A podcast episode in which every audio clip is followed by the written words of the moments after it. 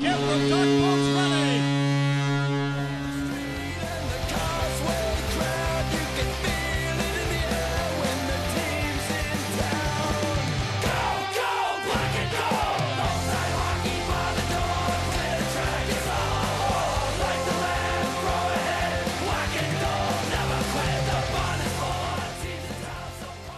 Welcome into episode 75 of the Puck Dad podcast. I'm your host, Jeremy Perigo, joined as always by Spencer Weeks. How are you doing today, Spencer? I'm doing well, Jeremy. How are you? Doing well. Uh, we are coming to you just prior to NHL free agency. Uh, the NHL entry draft has come and gone. The end of the regular season has come and gone, and congrat- or the regular season and postseason. Congratulations to the Colorado Avalanche for winning the Stanley Cup in six games over the uh, Tampa Bay Lightning. I don't want to say I predicted it, but I did. As we did previews uh, at the end of our last episode, we did make predictions for the final, and I happened to be spot on. Quite frankly, uh, I was getting pretty nervous about halfway through this series whether my prediction was going to be accurate at all or not. Um, but Spencer, just as a recap to the Stanley Cup final, what are your thoughts and opinions? Yeah, I mean, before the series, I was I was kind of back and forth. Like, I mean, the whole playoffs, I was just waiting for this this Tampa team to to finally hit that wall of of running out of gas. I mean, the amount of hockey they played in the past three or four years. Um, I just was waiting for it to to kind of add up. And I, I remember before the series started too, I also said I kept kind of going back and forth, you know, between who I thought I, I really wanted to say Colorado, but the fact that Tampa just kept proving me wrong, um, and, and you know they just kept finding ways. Um, but I, I thought one of the big factors was going to be, I remember saying on the last episode was the injury uh, situation. And, and before the series started, it, it sounded like to me that there was a more of a likelihood of Tampa getting Brayden Point back before Colorado would get Kadri back, and clearly that was totally opposite. Um, and and Kadri, I mean, what he was able to do, and he obviously scores that game winner.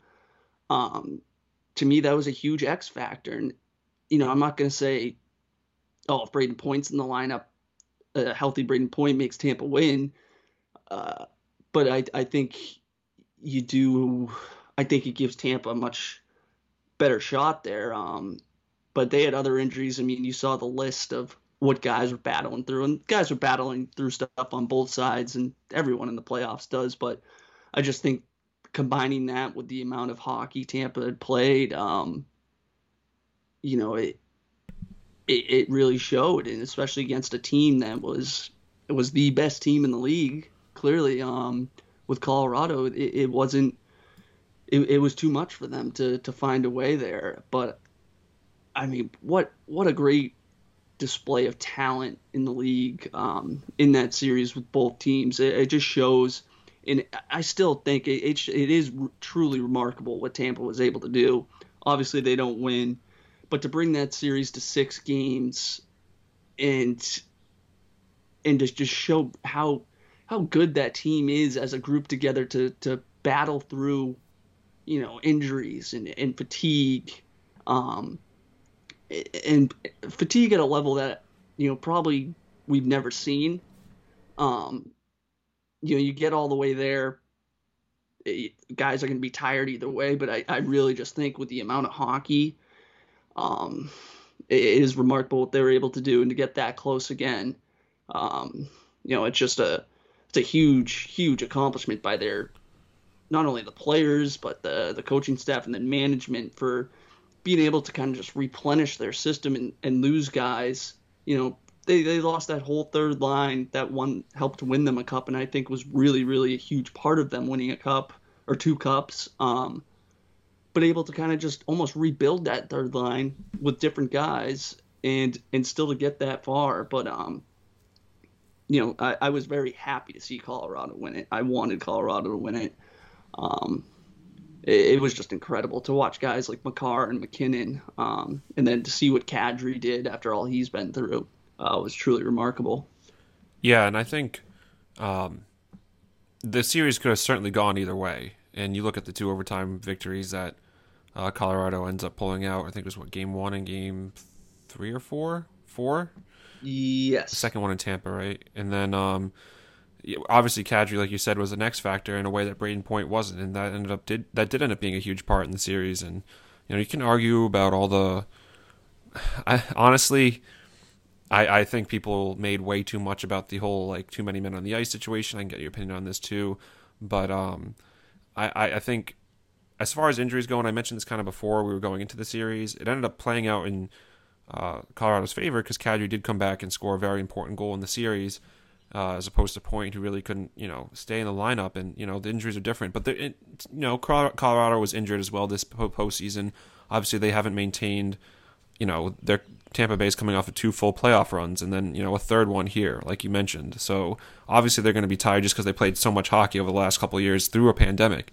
On top of it, so you know what they have had to do has been remarkable, and they very well could have won their third Stanley Cup in a row in this series against the Avalanche. You know, I wanted the Avs to win too, uh, just one of those feel good stories kind of thing. You know, a bunch of players that have never won before. They had like two Stanley Cup champions on their team going into this, uh, and guys towards the back end of their career. I think of Jack Johnson. I think of Erik Johnson, um, particularly that that did never. And Andrew Cogliano, guys that had never won. I believe Cogliano, Cogliano had never either. Can't remember even off the top of my head the two that won.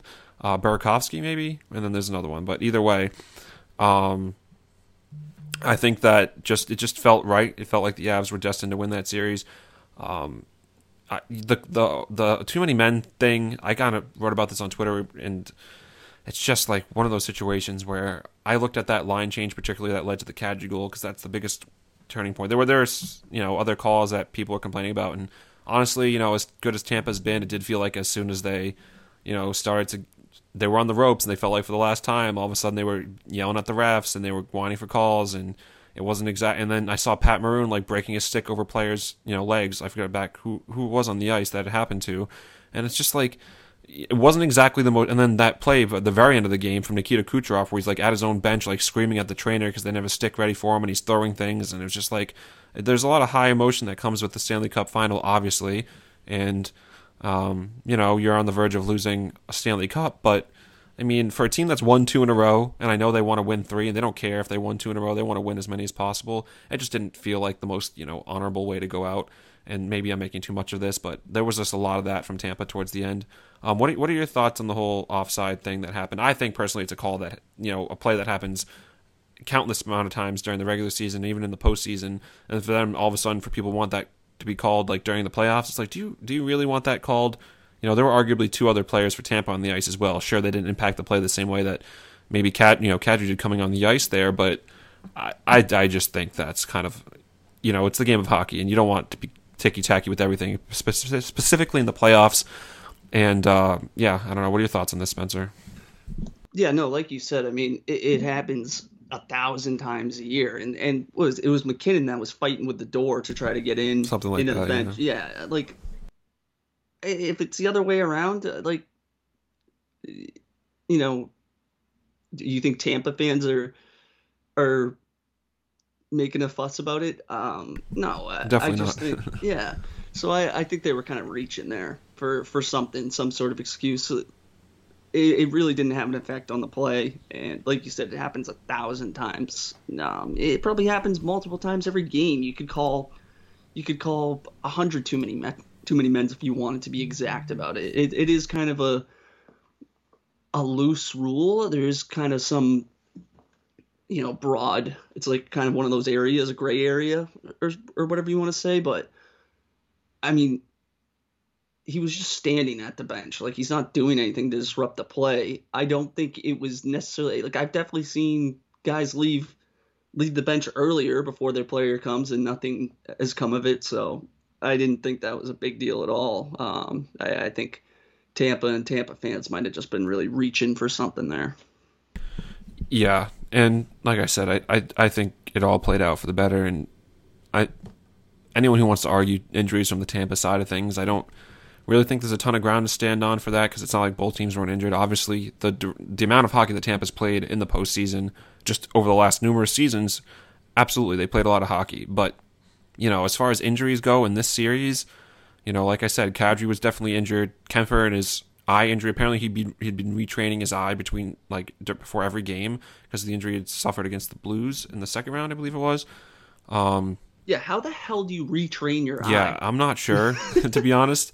And honestly, it looked like it was affecting him in the finals. And you know, to me, it's like, was it his eye? Was it? Do the Avs know something too? Because I, I was not in love with the way that he played during that final series. I've been kind of vocal about it, and it honestly felt like he was potentially going to be the reason they didn't win the Stanley Cup because there were a couple goals that he let in, and I'm like, dude, you just need to make one save in a situation where, you, where you're required of it, and your team's going to win. And he he made a few good saves. I'm not going to say he was horrible in the series because he wasn't, but he was average. He was not the reason they were going to win for sure.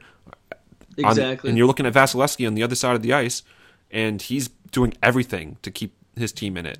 And you can argue that you know even though Tampa didn't get a lot of calls go their way, their goaltender played phenomenal. He outplayed Kuemper, and there's no question about it. And that was a huge reason they were even in it too, because Colorado, there were times when they were like in the zone for two minutes, three minutes at a time. It looked like a power play when it was, you know, five on five. This is against the two-time defending Stanley Cup champion. This is no slouch of a team you're playing, and they were dominating at certain points in that series in a way that you never saw Tampa dominate. You know, their power play was also very good too, above thirty percent, I believe it was. It ended up being, and Tampa's just couldn't get started. That was another thing. Special teams that were played in their advantage, but you know, there wasn't like an a dis a disproportionate amount of penalties called on either team. I didn't feel. It felt like, if anything, Tampa was getting more calls going their way than than Colorado. They were just Avalanche were just taking advantage of those opportunities when they arose. And you know, Cale Makar, obviously, you know, we can talk about him too, winning the Conn Smythe, the Norris Stanley Cup all in one season. Uh, he's won the Calder Trophy, uh, the Hobey Baker. So the guy, you know, at 23, I think he is. He's an extremely decorated uh, player already. It's going to be incredible to watch him continue uh, his dominance in this league.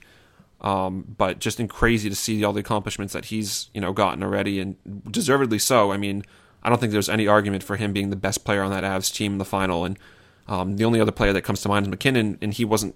He was you know a little quiet honestly in the final. He played really well against Edmonton in the conference final, but um, definitely there was no doubt in my mind that that trophy goes to the Conn Smythe goes to Makar there. And uh, I don't know what what are your thoughts on on Makar and just those those awards, Spencer? yeah, I mean, holy shit! Like, uh, what is he? Twenty three? Yeah, I believe so. That just makes me sick.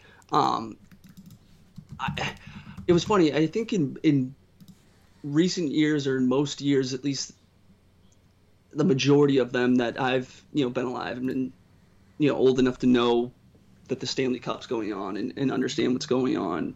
You know when when that you know those few minutes are coming down when team's going to clinch and the announcers start talking about who they think is going to win the Conn Smythe or or you know whatever it is like whoever you're watching with you're talking talking about it and this year more so than any other uh, at least from you know just thinking about it it it just seemed so straightforward that oh this is Makar's trophy like he's he is the Conn Smythe um and to do what he's done this year between the Norris Conn Smythe and the Stanley Cup uh that's fucking incredible at 23. I just think, you know, defensemen especially, it's I think it's much harder to to come into the league and be so so productive and, and so much of a difference maker at a young age. It, it usually takes a little longer for for guys to get there uh, as defensemen and. I mean, he's come in and he's just taken over, and it is is just incredible to watch him. I mean, I don't know how many times I've said it, but and I'll I'll continue to say it. His edge work, it's just I've never seen anything like it. And, and as a defenseman to do what he does, it's it's truly incredible. And he was very much deserving. Yeah, watching his mobility at the blue line, especially on the power play too, it's just it's ridiculous. And you go back to plays during the regular season, and we'll actually talk about this player in a minute. But when he made that move on Kirby Dach and uh, yeah, it was Kirby Dach and went to the net and put it top shelf on. I don't remember who was playing goaltender for Chicago during that game, um, but just like small highlights like that from the season that you're looking at this guy and seeing his age and seeing what he's accomplished already. And you're like, this is not the last time he's winning the Norris Trophy. This isn't probably the last time he's winning the Stanley Cup or anything like that. So. Uh, or even the Conn Smythe potentially because he's just that good and at this young of an age. And it's one of those things where it's like, yeah, are we overhyping him because he's had one really good postseason? It's like not the case at all because obviously this has been building since even when he was drafted. I mean, right as soon as he got into the league, he was showing, showcasing exactly what he can do, and you know, it really just came to a culmination to fruition in this in this postseason. And Uh, he led his team in points, I believe, and just absolutely, you know, people are saying he's the you know great next greatest thing since Bobby Orr, which, you know, I wasn't around when Bobby Orr was playing hockey, but uh, from everything I've seen, this certainly the comparison, you know, it's striking, and uh, I'm I'm excited to see what happens with him going forward and how he's able to continue to dominate in this league. Um, we might be getting sick of talking about the Colorado Avalanche in a couple of seasons, like we're getting sick of talking about Tampa Bay.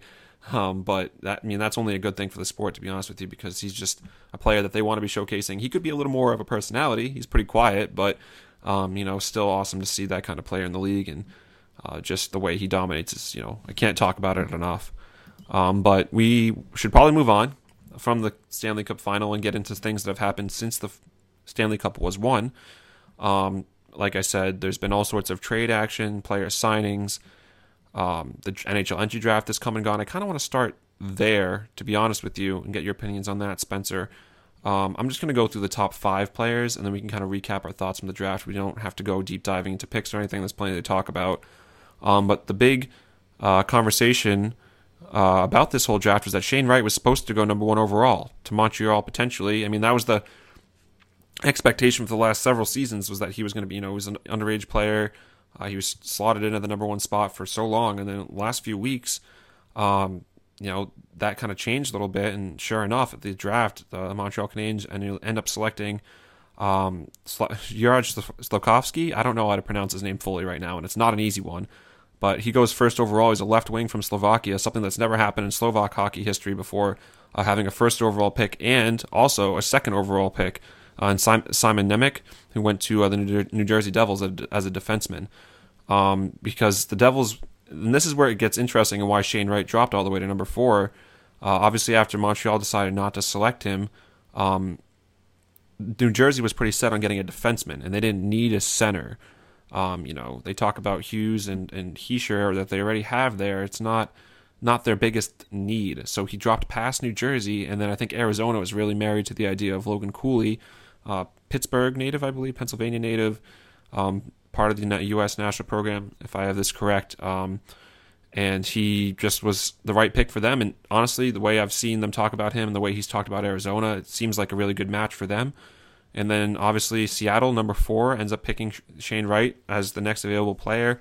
I don't think they were expecting to get him at number four, um, but a really good pickup for the Kraken. And then number five is Cutter Gauthier went left wing, uh, a USA player as well uh, to the Flyers. What do, you, what do you think about this whole draft? And you can get into other things that you've seen as well, Spencer. Um, but maybe what do you talk? What do you think about this whole like massive drop? I don't. We haven't seen. Honestly, I don't think we've seen a draft like this uh, with this much action in, in, in recent memory at all. Like usually we have a pretty consensus number overall pick, and it ends up being that person that goes number one overall.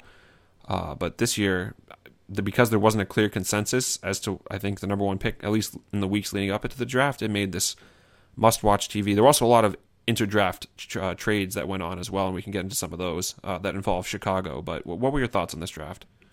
Yeah, I think a lot of it had to do with, I mean, because of COVID, and then, you know, even you, if you look at the last couple years, right, and and COVID being such a huge factor in every facet of of sports, really. Um, I think it created a lot of issues for scouts because they weren't able to see players in a way they they always or they have been at least over the past 10 20 years and you know the ohl's seasons being canceled um, you didn't get to see shane wright like as much as you would be able to see a top caliber prospect and i think that could have played a lot of factor into when players were taken and and how they were taken. I mean, you didn't see a lot of OHL guys taken until I I want to say later on the draft if if you look at it because they just there wasn't I, I don't know I, I am not gonna you know I can only speculate because I'm not a scout there obviously but it, it seems to me like they were they were a little hesitant to take take guys. it definitely feels like there was an emphasis on international players in this draft. Right, right, exactly. And I think also too, and I know you said we're going to get into in a second with the with the trades, but to me, a big part you, you kind of saw what Montreal's idea was, um, because they don't take Shane Wright obviously first, and they take they take a winger, power forward that I can barely even fucking say his name. Um, but I do remember watching him in World Junior, and then they add Kirby Dach, and that kind of fills their first their first line center is probably Suzuki. The second line is going to be probably Dach, I would assume. And now they don't really need the now they don't really have a, the need to to draft a, a, guy who's supposed to be a top two center or potentially going to be one. Um, so they go with a, a power forward on the wing, and then it kind of all of a sudden you saw Shane Wright start to drop, and it was it was kind of crazy because we haven't really seen something like that where there's like a little bit of drama in the in the drafts. Um, and you know a lot of it still has to do with there wasn't it, it wasn't like a clear thing like oh Shane Wright's going number one. Um, there was some some speculation there as well, but I think you could kind of tell what Montreal's idea was there. And then how about I don't know if you watched it, but when Bettman goes goes up and you know, he's just getting fucking booed, and he actually does a great job of handling it. Like he's kind of like playing into it. He's like, "Is that?" Yeah. A, he said something along the lines like, "Wow, the energy's died down." They start booing even louder, and he's like waiting a few seconds. He guys, he's like, "When you guys are finished, I do have a trade to announce," and they're still fucking going nuts. And, and then it's like, yeah, and it's it involves the Montreal Canadiens, and everyone starts going nuts. Yeah, and he, he announces it, and it was kind of cool. The camera like panned, and you could see you could see like because you know it's in Montreal. You can see Canadian fans like talking to each other, like, like what what's going on? What, what, just happened? Who just got traded? Who who did we get? Um, so that was really cool.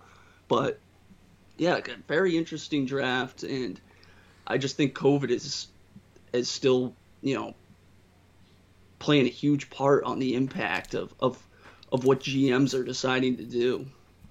Yeah, and uh, I'll highlight this trade too, just so we've officially noted exactly what happened. But uh, the Canadiens traded Alexander Romanov to the Islanders with the 98th overall pick um, for 13th overall, and then they used 13th overall along with 66th overall, and they traded those to Chicago for Kirby Dach.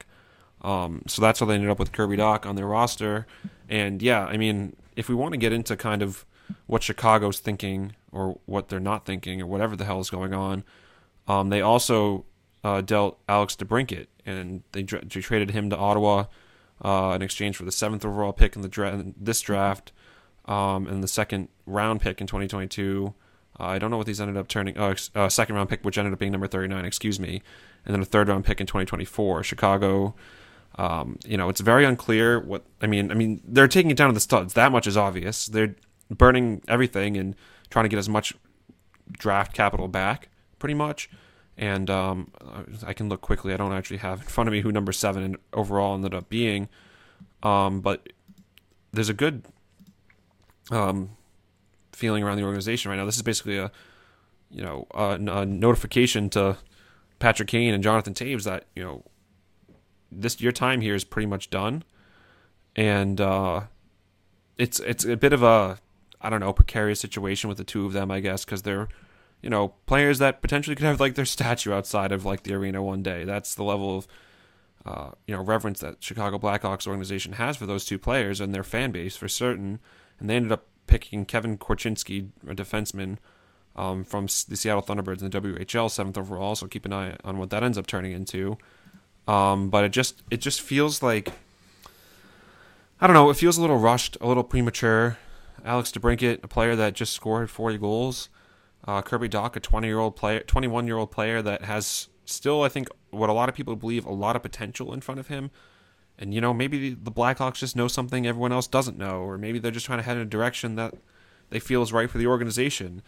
But it it blows a lot of people's minds, not just my own, that they would move two players that was just felt like they could be building blocks for the future of this organization, and instead, you know, recoup them for draft capital, really, and prospects. So um, I don't know what your thoughts are on this, Spencer, but it was easily the biggest conversation of the draft and the team that made the biggest splash. You know, outside of the Canadiens probably, and it was in their arena, so was, the emphasis was on them.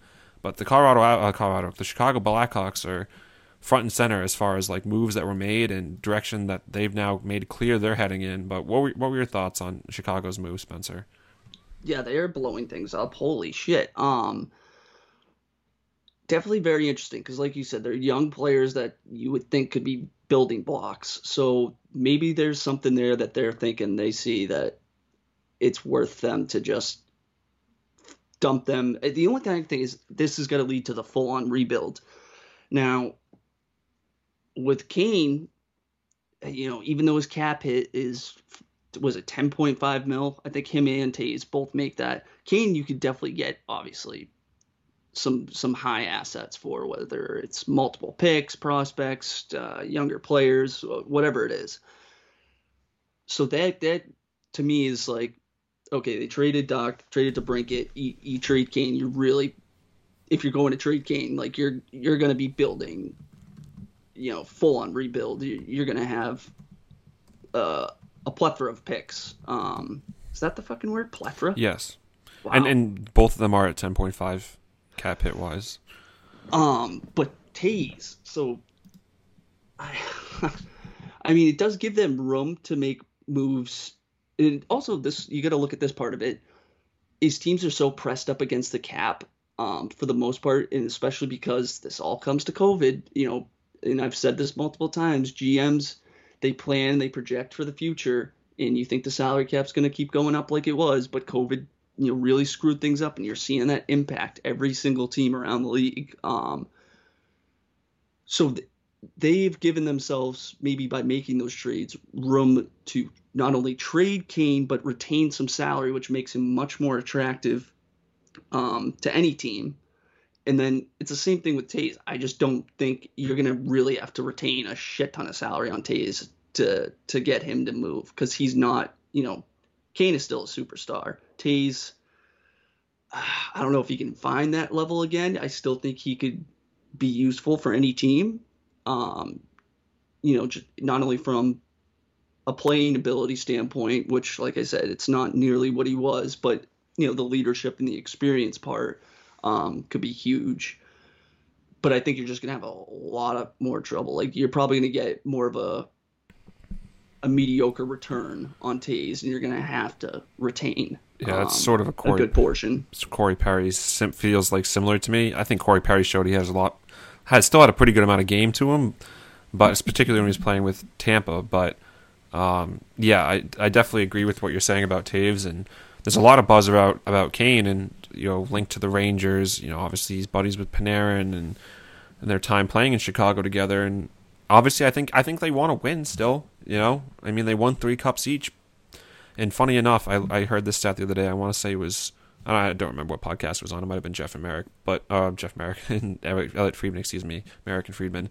Um, but um, I think no player has no player has won a Stanley Cup with a double digit uh, cap hit before.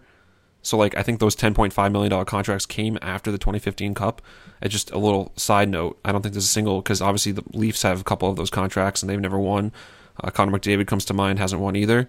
So um, just a little side note. Obviously the cap's gonna be going up and players to players to continue to get paid better. But um, just a fun little fun fact, I guess I would throw in there. Um, and it's to be interesting to see. I guess Chicago very likely is not done making moves because there's still you know what's going to happen with those two players with Kane and Toews.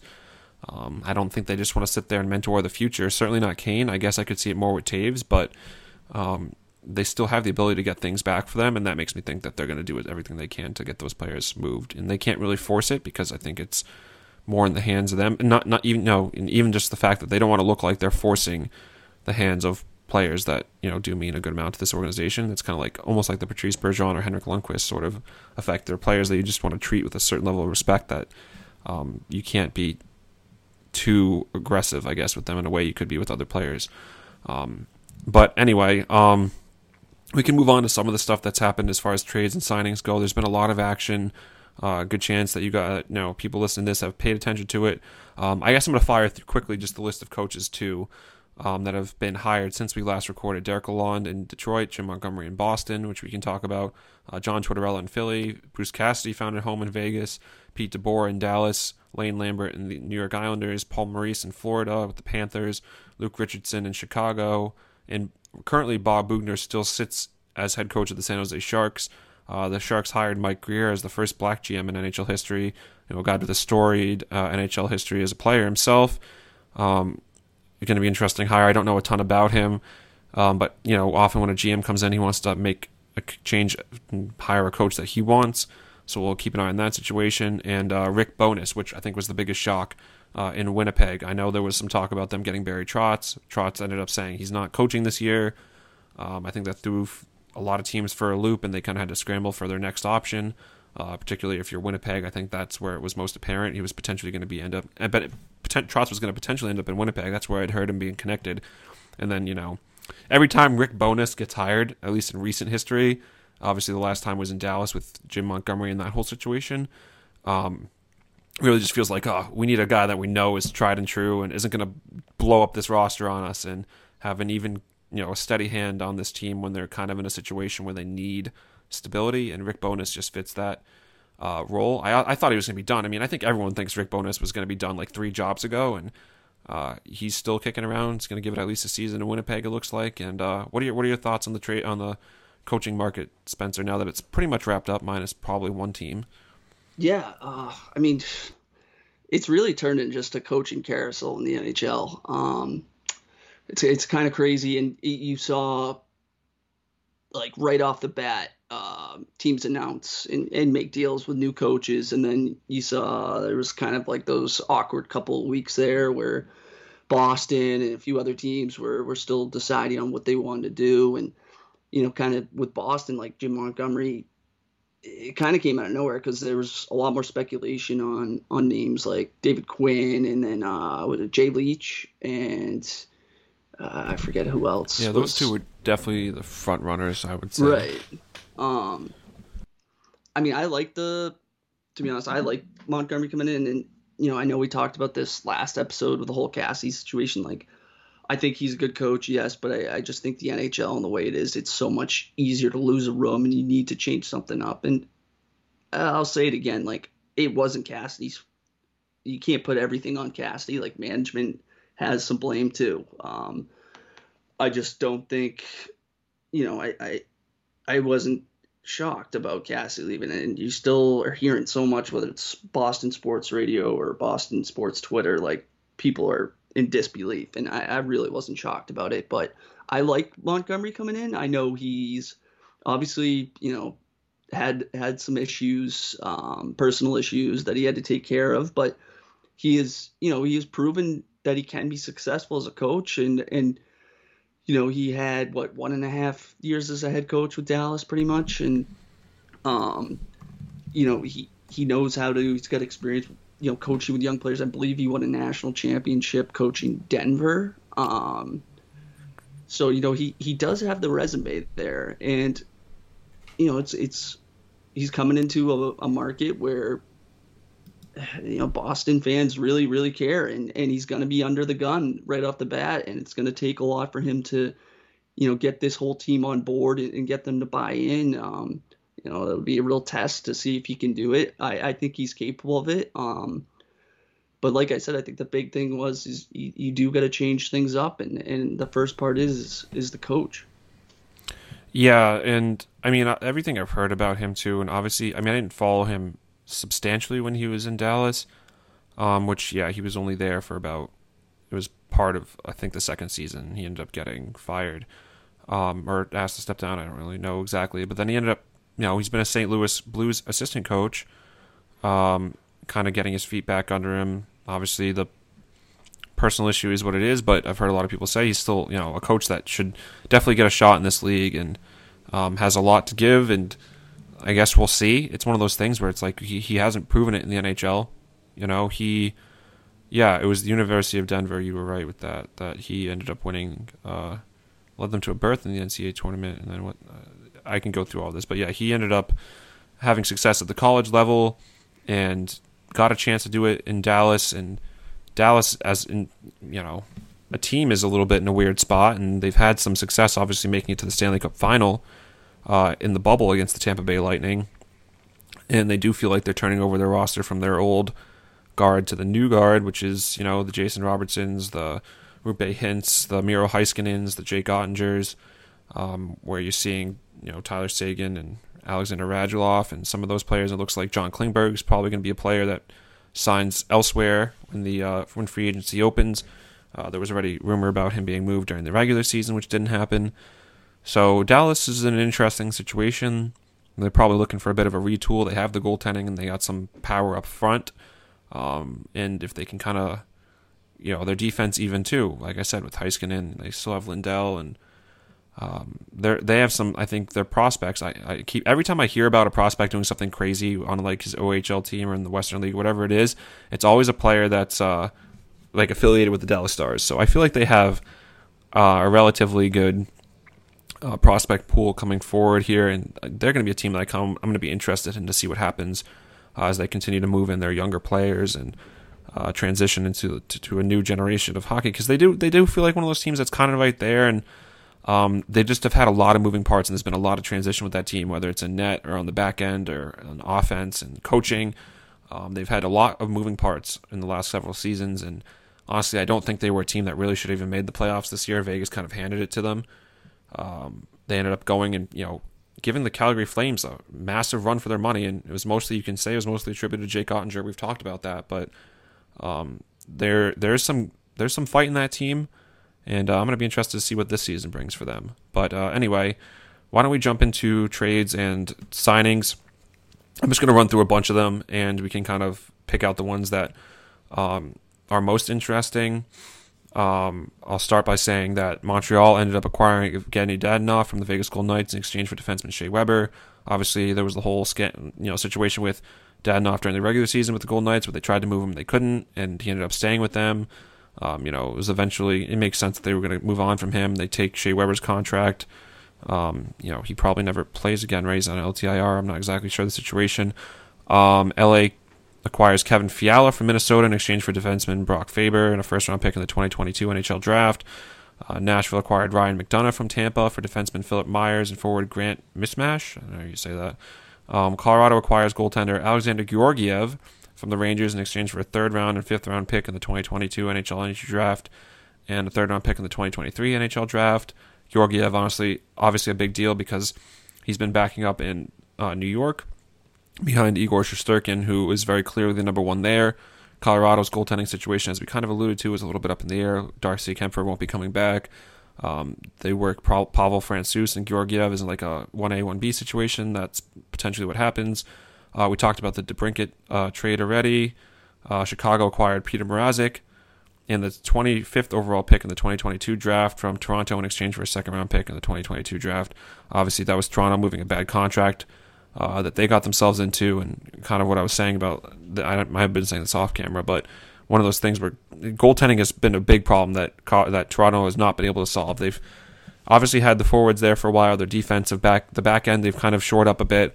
Um, and now it's kind of like goaltending. They're just still playing a bit of a carousel, carousel there. But if they find someone that's that sticks around and can consistently stop the puck from them, they could very well be uh, that step away from a Stanley Cup. And honestly, you look back to the first round series against the Tampa Bay Lightning, and Jack Campbell was very good for them. wasn't even the reason they lost that series, but uh, looks like they're not going to be able to hold on to him. So uh, this is the next step. But um, Detroit is uh, acquiring goaltender Ville Husso from St. Louis in exchange for a third round pick in the 2022 NHL NHL entry draft. Obviously, these picks have happened already. I could go back and see what they are, but it's not entirely relevant. They're just you know right now they're just a prospect in the system.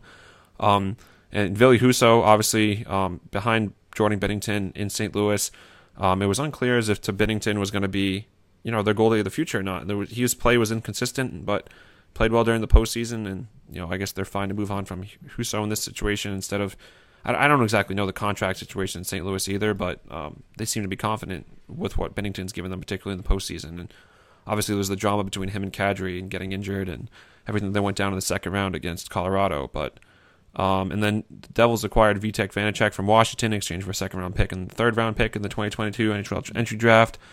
Uh, only two more here. Philly acquires t- defenseman Tony DeAngelo and a seventh round pick in the 2022 NHL draft from Carolina uh, in exchange for a fourth round pick in 2022, a third round pick in 2023, a second round pick in 2024.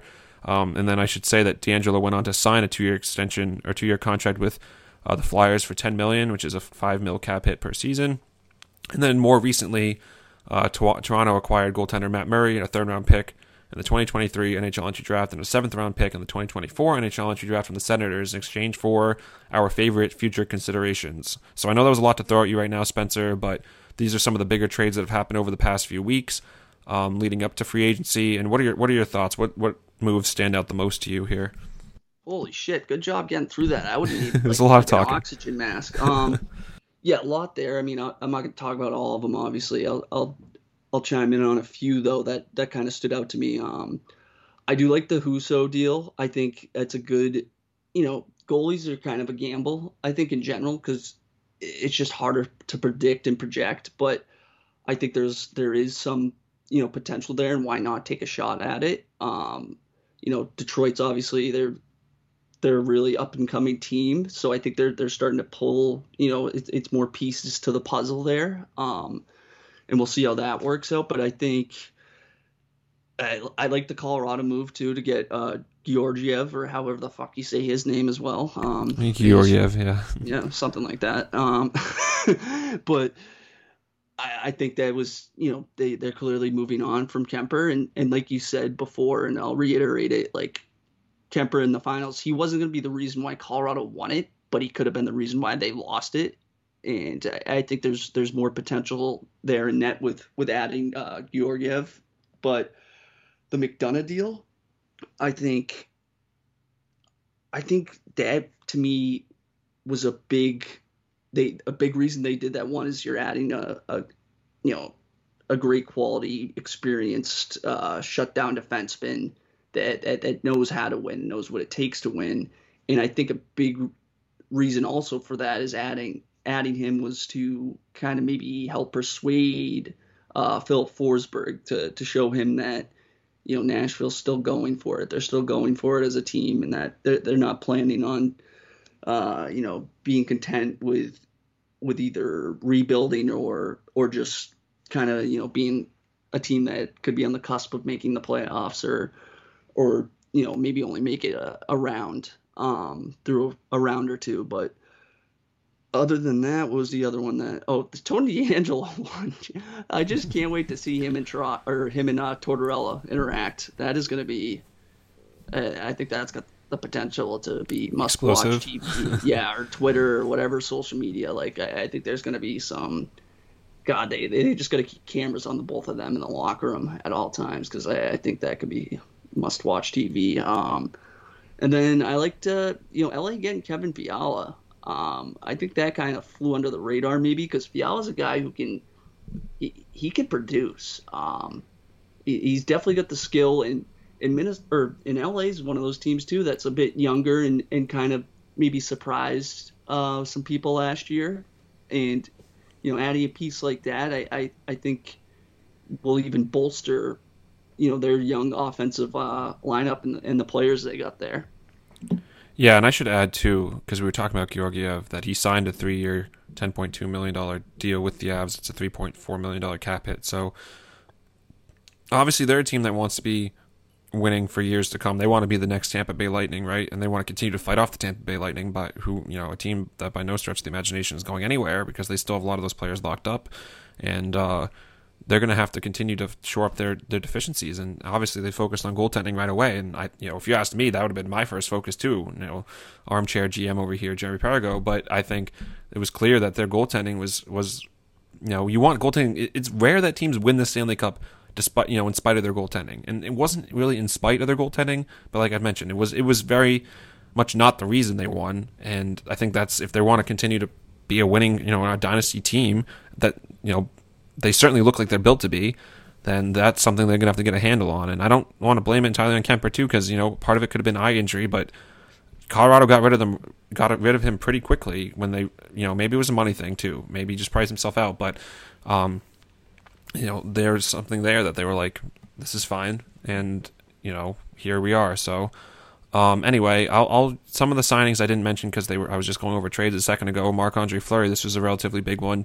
Uh, re-signs with the Wild for two years, seven mil, so three point five total, uh, cap hit per year.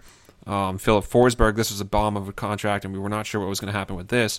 Uh, signs eight years, sixty-eight million, eight point five cap hit with the Predators.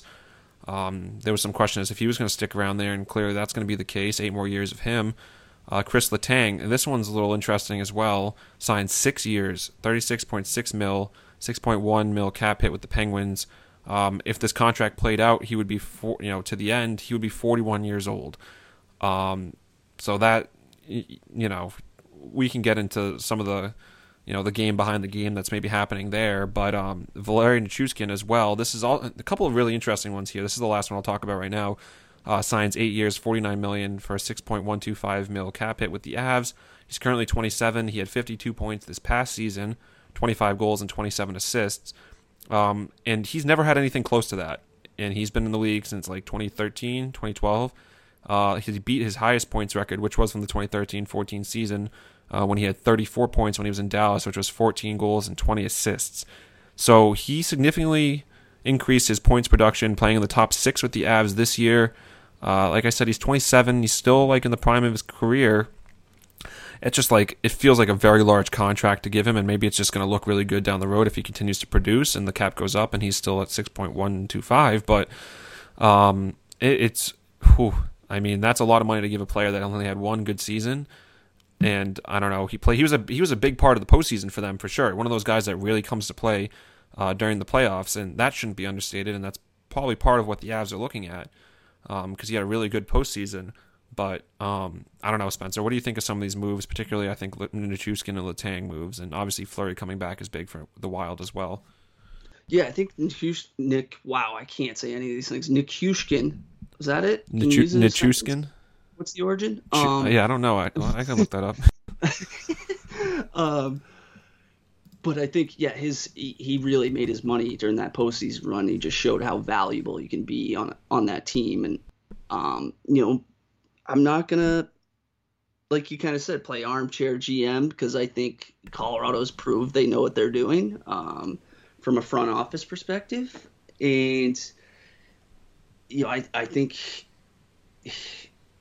he hasn't you know he just proved it this one year, but you know is that was that kind of a a one-off. Who knows? I mean, I trust um, Joe Sakic has made a lot of good right. moves lately, so it's you know who am I to say? But yeah, exactly. And then I think Letang. I mean, God, it is crazy. I think in any sport, when when guys get contract extensions or they sign, and it puts them, you know, the end of their contract into an age, you know, about their 40s or, you know, even even late 30s. Um, it it is kind of tough, but you know, I think obviously he's earned it, and I think a big part is like he he still is uh, you know high caliber defenseman. He really pushes the pace from the back end, and he's got that little bit of edge to his game. Um, I I think Pittsburgh just could not wasn't like how would they have replaced him is right. more of it. Um, and now they've got bigger issues on their hand because it looks like Malkin's going to free agency. Um, that'll be interesting to see how that plays out. But and then the Forsberg one, I mean, like I, I took him in my fantasy hockey draft this past year because you always take guys in their contract year. They're just gonna produce, you know it. And he I mean he is he is a really good player. I think he flies a little bit under the radar at times, especially, you know, not that Nashville's a crazy small market, but you know, he there's so many other names in the league that are that are big and young and and, and doing things that you, are going to hear about on a daily basis. But um, you know, I, like I said before, I think the big part of Forsberg signing back there was was seeing that you know Nashville's acquiring a guy like Ryan McDonagh, like they're still going for it, and you know he he can produce. He's proven it throughout his career so far. Yeah, and uh, I, I don't know. I think maybe this little Letang thing. I should actually mention before I get off side. So I sidetracked that I wanted to note that Nichushkin did have 15 points in 20 playoff games this postseason for the Avs. So, you know, for a player that's not expected to produce those kinds of numbers, and some of those goals are pretty big time, important goals too, that it just, you could see why they would be so interested in having him. And um, I'm trying to give some more validation to the contract because to me, it is something that kind of, you, you look at it at first and you're like, wow, that's, that could be go, that could go really south, south if it, you know, doesn't pan out with him, but we'll see. Um, but yeah, I mean, for, for Chris Letang particularly, I think like it just feels like he's been around forever. And the thought of him signing a six year contract right now is just like Jesus. And he will. I mean, he'll be 41 if, you know, obviously he's had some injury history. And are they, you know, banking on the fact that he doesn't actually end up playing the duration of that contract? I don't know. but they're kind of in a position, like you said, where they kind of had to get it done. And Malkin's walking potentially free agency now, which is wild because he's never been that um, in his career. And they're a team that doesn't necessarily have a large prospect pool, and they are trying to start to turn over this team a little bit, and they're kind of heading in the right direction. But there could be some lean years ahead for the Penguins, and you you know it's hard to say that when they have Crosby on the roster still, but.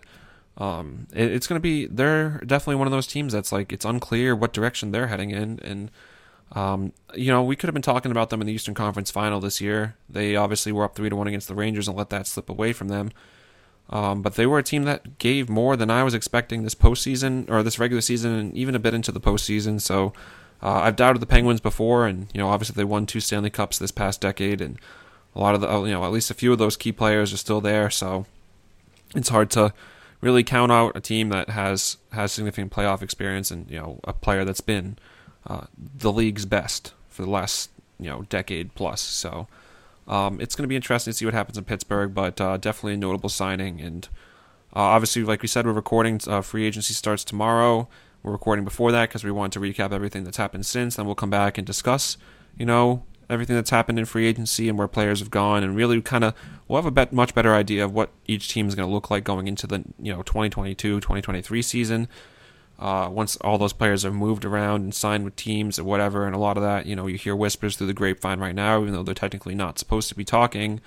Um, you can have an idea of where some of these players are going to go, and um, you hear the Rangers with a lot of teams, uh, with a lot of players for sure, um, and I think they're going to be pretty active. They're trying to take that next step. Obviously, uh, I think they played a good series against Tampa in the postseason, but probably realized that they need a little extra bite or a decent amount of bite to, to actually not get steamrolled because they they caught Tampa off guard to start that series, but once Tampa gained control of that series, it was like, oh boy, they're not. I not feel losing. Like the Rangers always have cap room.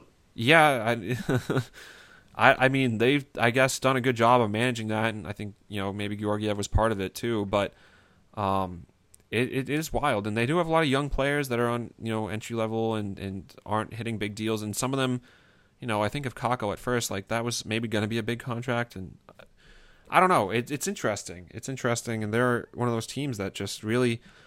There's like three or four teams that probably think they're like one really solid player away from being a Stanley Cup contender. I think the Rangers are right there now that they know they have the goaltending and their back end is pretty short up, and um, the just the scoring is kind of inconsistent.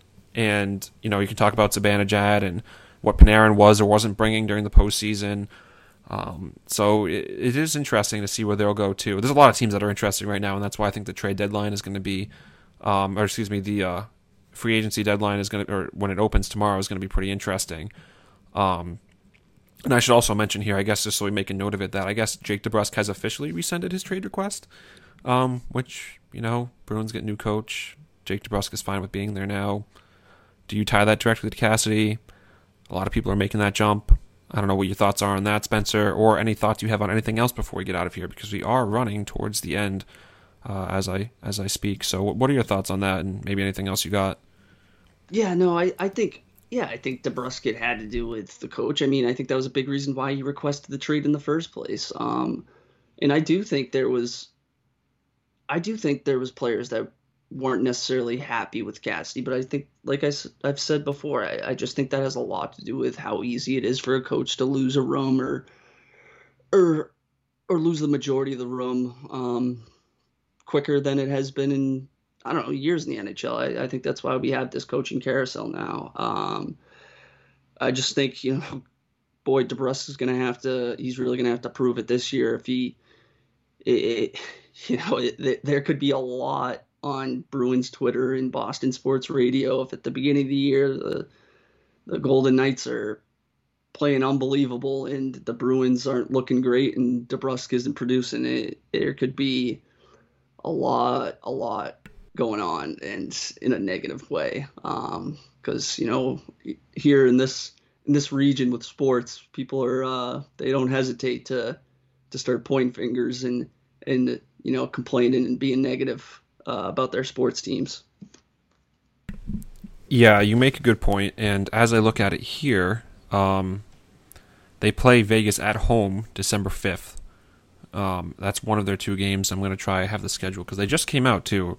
And uh, I'm always interested to see what schedules look like. And um, the Arizona Coyotes have quite the start to their season. I think they have like 24, 22 of 24 games on the road to start the season, something wild like that. We know we've talked about their situation already based you know they're playing at ASU's new arena and they're going to have like maybe 2000 to like 4000 fans in the arena for their games um, and the, I guess a lot of it there's a lot of conflict with like the college schedule during the weekend because that's where a lot of college games as we know uh, are played so it's going to be interesting to see how that all turns out and I've heard a couple people are going to try to go to games there which I think would be actually sick if you're a fan um, but it's just going to be one of those situations where the players might not love it. But they have a lot of young players too, and they've taken on some money and contracts from other teams, and they're gearing up, and maybe they're looking for another run at the bottom so they can.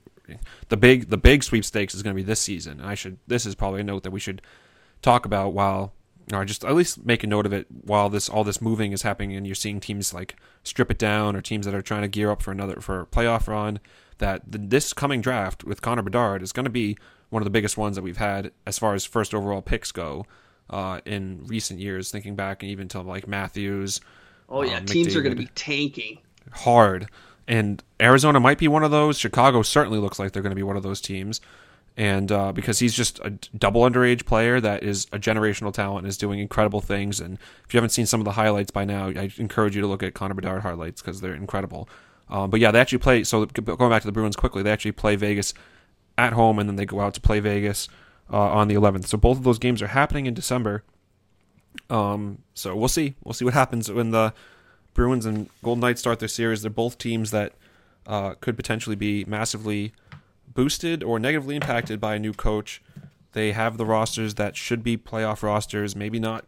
You could argue if they're actually cup contenders in both cases, but they're teams that people expected probably more from this year. The Bruins could have won Obviously, they went to seven games against Carolina. They could have won that series. Vegas didn't make the playoffs, and they definitely should have. And they lost most of their opportunities to.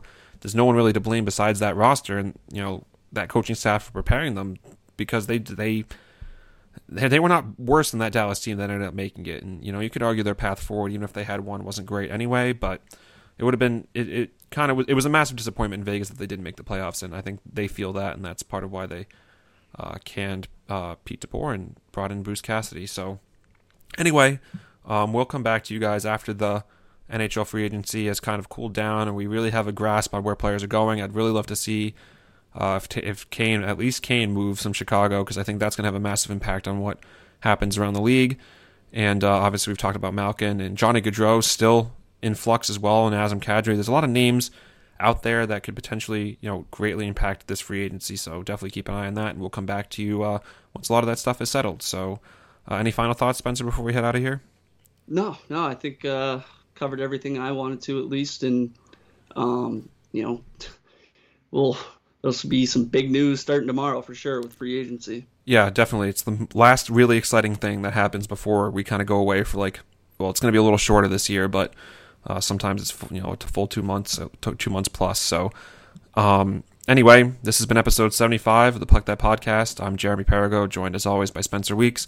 You can find episodes of the show on Apple Podcasts, Spotify, SoundCloud. Uh, we post at Puck That Pod on Instagram and at Twitter. I'm at Jeremy Perigo on Twitter. Uh, Spencer's at the Spencer Weeks on Twitter. Uh, you can find us there, follow along, get our reactions to everything as it's happening in real time. Uh, and yeah, we'll see you guys on episode 76 and we'll talk to you next time.